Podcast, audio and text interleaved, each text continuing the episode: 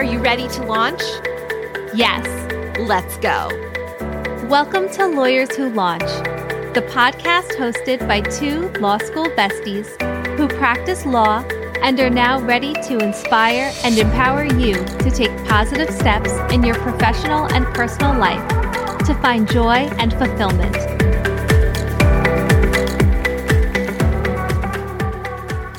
Looking for the perfect graduation gift? Give the gift of success with the Law Student's Guide to Networking. The book gives you the strategies you need to develop a time saving and successful networking plan. The course gives you the book, all of the networking tools you'll need, and walks you through each step with simple bite sized video modules. Visit us at lawyerswholaunch.com slash course to learn more and make networking work for you today.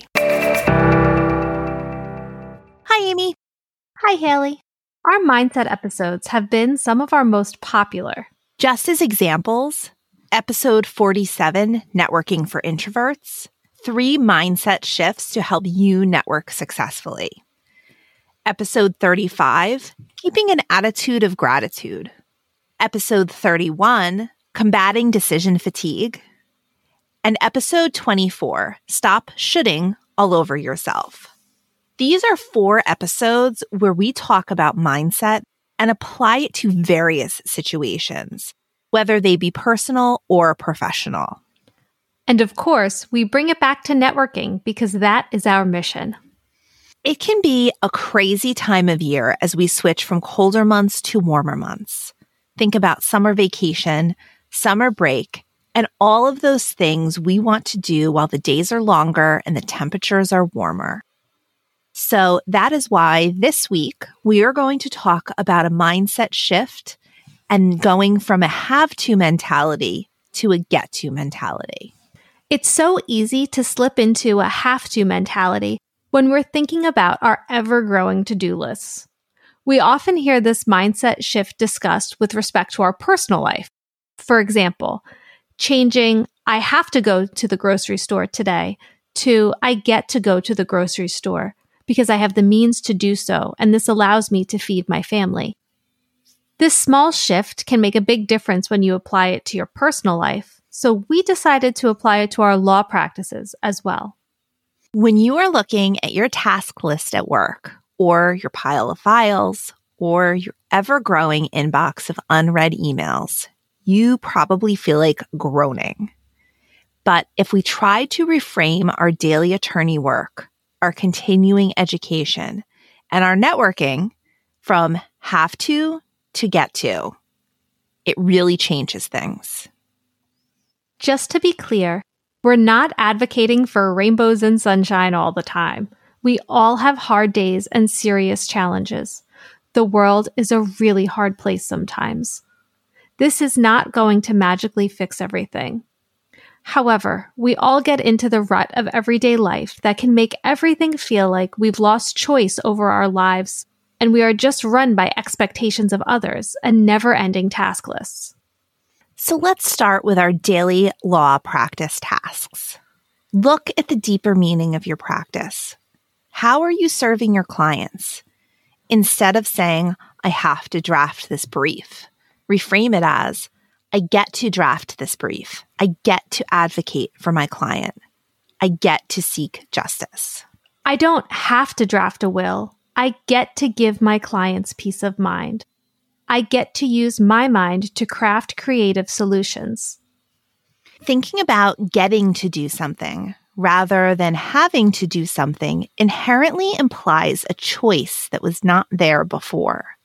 It doesn't mean that it isn't hard or challenging but that affirmative choice is powerful. It also acknowledges the privilege in the sentiment that you get to do something not everyone gets to do. Let's do a little exercise. Go grab a piece of paper and a pen, or open up the Notes app on your phone, and write down five things on your current task list at the office. Go ahead. We'll wait. This isn't a law school exam, just the first five things that come to your mind. Take one of those and put it into a get to sentence. Give it a little context. Try another one. How does that feel? It probably isn't life changing, but does it move the needle for you? Does it change your perspective just a bit? Now that we have started reframing the way we speak about our task list, let's look to another common pain point many attorneys have. I have to attend this continuing legal education class. I have to get my credits. One of the reasons many attorneys frame this as a have to is because they literally have to complete these credits to be compliant. But another reason is that it takes time away from other more pressing tasks. But what if you looked at CLE as something you get to do? Find a class that goes deeper into a more nuanced part of your practice area.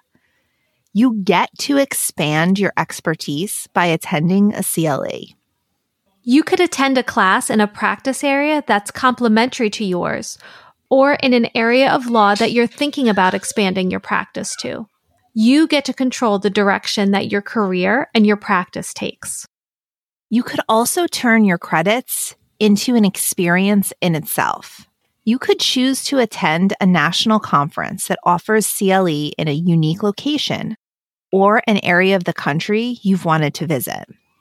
It's also an opportunity to meet and connect with other colleagues in your practice area colleagues that you could bounce ideas off of, support, and refer work to.